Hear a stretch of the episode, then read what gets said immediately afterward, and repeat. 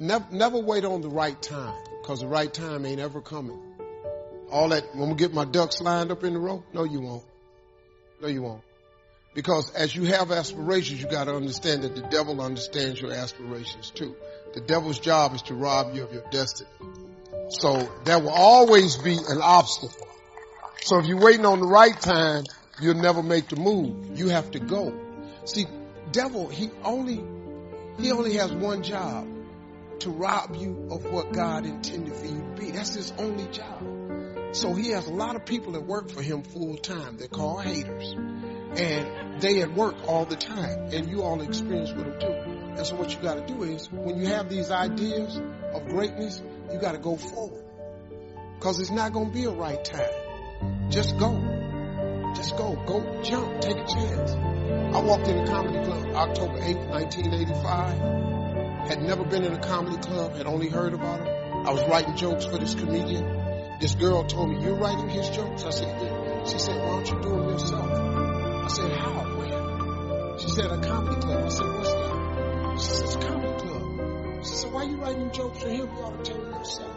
She said, I'm going to pick you up Tuesday and take you. We drove 45 minutes from here to Atlantis Comedy Club. I signed up for the following week. Nine guys went up. I was just staring at them. She said, how come you're not laughing? Because I was just staring. Because every joke they told, I knew what they were going to say. And deeper than that, I knew what they should have said. And then when the 10th person came up, they called his name and he wasn't there. He got scared and left. So they said, we're going to go to next week's list. Is Steve Harvey still here? And I looked at her and I said, man, this dude in here got the same name I got. She said, you know what? You are stupid. And he said, Steve Harvey, you here? Come on up. I'd never been on stage in my life as a stand-up. I ran up on stage. Long story short, they had a clap off. I won $50 amateur night. For 45 minutes, I cried all the way home. That girl said, why are you crying? It ain't but $50. I said, no, you don't understand. I was born tonight. I said, this is what I'm going to do the rest of my life. She said, you just won $50. You got to go back. I said, I'm going to go back. But this is what I'm going to do the rest of my life. October 9th, the next morning, I went to my job and quit my job with $50. $50. I just quit. Ex-wife left me. Mother-in-law, boy, I cost me. Made $3,000 first year in business, 5200 the second year, 7300 the third year. Became homeless, lost everything I ever owned, lived in a car for three years. I kept telling them jokes. My father was the only one who believed. My mother, my brothers, sisters, all my friends, man, get out of that, man. You, you ain't making money. You can't tell no jokes. I just kept And, uh, I probably, I'd have made a lot of money, man. I'd have made a lot of money.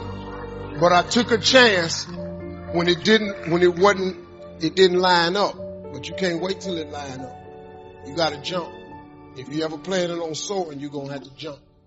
Now I don't suggest you jumping like I did. That ain't for the faint of heart. If you don't do it now, when you gonna do it? So I jumped. Here I am. Here is another key benefit of using game plans. If you have your plan in your projects book or up on a wall somewhere, it serves as a constant reminder to get busy on all the activities you have scheduled. Or, if there are a lot of blank holes beside the activities you have listed, your plan reminds you to get busy scheduling them. Now you might well ask, doesn't a calendar do the same thing? Not really. Many of the events on your game plan will be on your calendar, but here are the major differences. First, the visual reminder of the spreadsheet and the list of activities on the left that have no corresponding time assigned to them on the right serve to remind you of what is not yet done. A calendar just won't give you that kind of information. And second, it is so important to take a look at three months, six months, one year at a time for highly effective planning. With a game plan, you can get a sense of the whole picture of the time frame and all of the important activities at one look. To effectively design something, you just have to have a picture of the whole finished project, complete, or as complete as possible.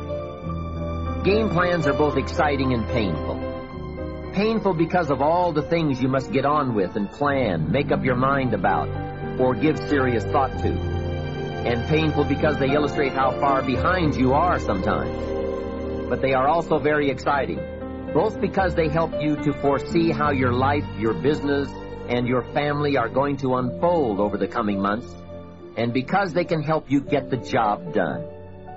It's like looking at the artist's rendering of the finished project. It brings all kinds of feelings to the surface as we see it all take shape and unfold. And it also gives you that incredible feeling of being in charge.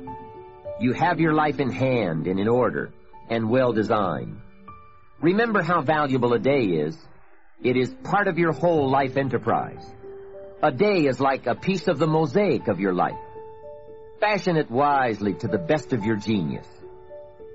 For as someone once said, at midnight, the winged messengers come and gather up all these pieces and take them off to wherever the mosaic is kept. And surely on occasion one messenger says to another, wait till you see this one. A well-fashioned day with a beginning and an end a purpose and a content, a color and a character, a feel and a texture. This well-fashioned day takes its place among the many and becomes a valuable memory and treasure. An equity of experience and spirit and life. And remember, the genius to do all this lies within you. Never forget that. Some people say, if I was as smart as you are, make sure you make the correction in thinking to say, if I had developed as much of my smart as you have. That's it. We're all smart enough. We just have to develop that smart into a plan. There's some things in life you don't need no degree for, you don't need no money for you don't need no support for it. There's something in life you just gonna get through when you tell yourself, I'm gonna get through this regardless of what happens to you in life, regardless of the adversity, regardless of the opposition, regardless of the trials and tribulations, nothing can stop you. The only thing that can stop you is you. No situation, no circumstance, no of adversity can define your life. Never let a circumstance define. And I'm not retreating. I'm not running. I don't care what they say on paper. I don't care if you say we outnumbered. We live by this and we die by this. We don't retreat. We don't run. We gonna stand. We gonna live. We gonna die by what we stand for, and everybody gonna know what we represent and what we're part of. I got staying power. I got staying power. Be encouraged today.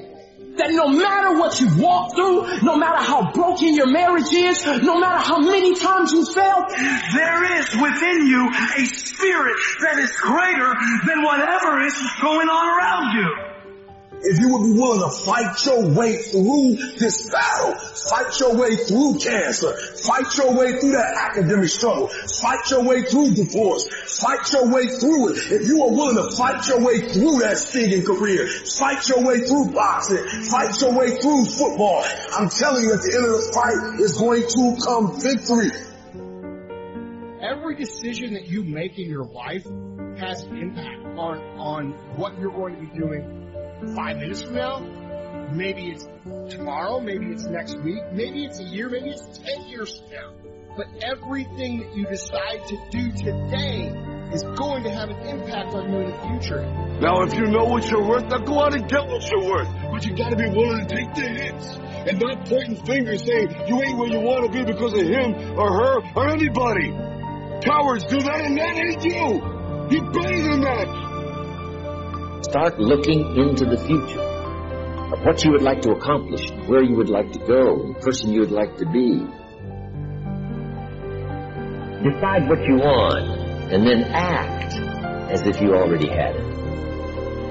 And that is to believe that what you imagine is possible for you. I had sweat equity. I had been working my whole life.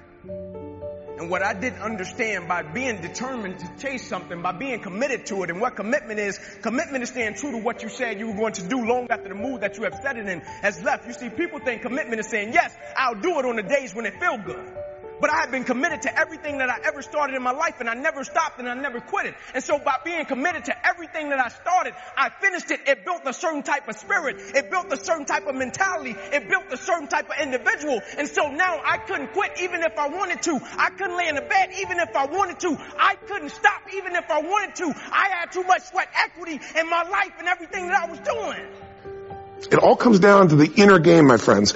Changing your life is a change in the inner game. The outside world you can't control, but you have absolute control over this one if you learn the dynamics of what shapes you. And identity is one of those simple, clear, fundamental basics that if you start, start to shift it, everything else will shift in your life as well.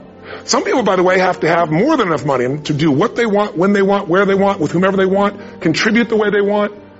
And if that's their must, they find a way. I know that sounds overly simplistic, but it's true. Faith is the substance of things hoped for and the evidence of things not seen. Why is faith so important? Because it's the substance of things hoped for. See, faith really is just hard hoping. If you hope hard enough, that's really faith. Faith is the substance of things hoped for. If you just can just keep hope alive, you can make it. Because if you keep hoping, it is really faith. You just gotta transpose it into I hope this happened to I believe this can happen. You have to have like real rigid requirements of yourself where you don't allow yourself to back out of things and you don't allow yourself to slack off. And I don't think people put those kind of requirements on themselves as if it's um, it, it is a, a a daily principle of life, like what you must get done. And if you did that, I think you'd be healthier and happier, and you, your body would perform more smoothly. And you, if you require your body to do things like that, I think it rises to the occasion. It's just kind of like, I'll give you an example. Look at your physical body. Your physical body today is an absolute reflection of only one thing. Not your goals, not your desires, but your standards. The identity you have for yourself. If your standard is you're an athlete, then there's a certain amount of strength, a muscle tone, and energy that's available in your body on a regular basis because that's who you are. And so you do whatever's necessary to maintain that identity. Again, the strongest force in the human personality is this need to stay consistent with how we define ourselves. And as you begin to challenge yourself, you'll discover some things about yourself that you don't know right now. The other thing is you begin to look at yourself, look at your dreams, and, and, and begin, begin to experiment and stepping into your greatness. One of the things that's very important, whatever goals and dreams that you have, repeat after me please, make your move before you're ready. See, the people who wait for Aunt Matilda to move out, or John to get on the day shift, or for him to swap in the old clunker, or until we get a new governor or a new administration. The people who wait for external changes before they make an internal decision will get cooked in the squat every single time. I can guarantee it. If you're going to reach your goals, you got to make up your mind. You do something today. You can't do everything at once. And if I were relate back to weight, it's appalling to me to have somebody come up who's 150 pounds overweight and say they're going to lose it in three months' time. Friend, it took you 40 years to put it on. Don't take it off like that. I took mine off and kept it off because I changed the thing that put it on. A habit. I ate too much. Regularly. I didn't gain 37 pounds in one weekend. It is one more bite that done me in. It's the little things. I looked at that weight and I realized that all I had to do was lose one and nine tenths ounces a day. And if I lose one and nine tenths ounces a day, then yes, I'm going to lose that weight. And ladies and gentlemen, to the ounce and to the day. 10 months, I had lost exactly 37 pounds. I had set the goal and I had reached it. Now a lot of times people come to me and they say, Zig, tell me the truth. I'm always amused that people that say, tell me the truth, they're implying, I guess, that have been lying up until then. Tell me the truth now, Zig. How did you feel about getting up in the morning and going out there and doing that running? How'd you feel about it? I'm going to tell you the truth. I hated it. Man, that alarm clock would sound off, you know, and I'd lay there for a minute and I'd think to myself, Ziglar, what's a 46 year old fat boy like you doing getting up running all over the neighborhood? Your buddies are sound asleep. What are you trying to prove? And then I'd look down at that 41 inch waistline and I would say, Ziglar, do you want to look like you or do you want to look like the guy in the jockey shorts? Well, I didn't want to look like me. No way. So I'd get out of bed. But just cause I was running, that didn't mean I had to like it. Man, I'd get out there and run. I don't know what I'm trying to do. Acting like a teenager and everybody else is sound asleep and here I am doing a fool thing like this. That's crazy, you know, and off I'd go. And don't you think for one minute I didn't tell everybody about it either.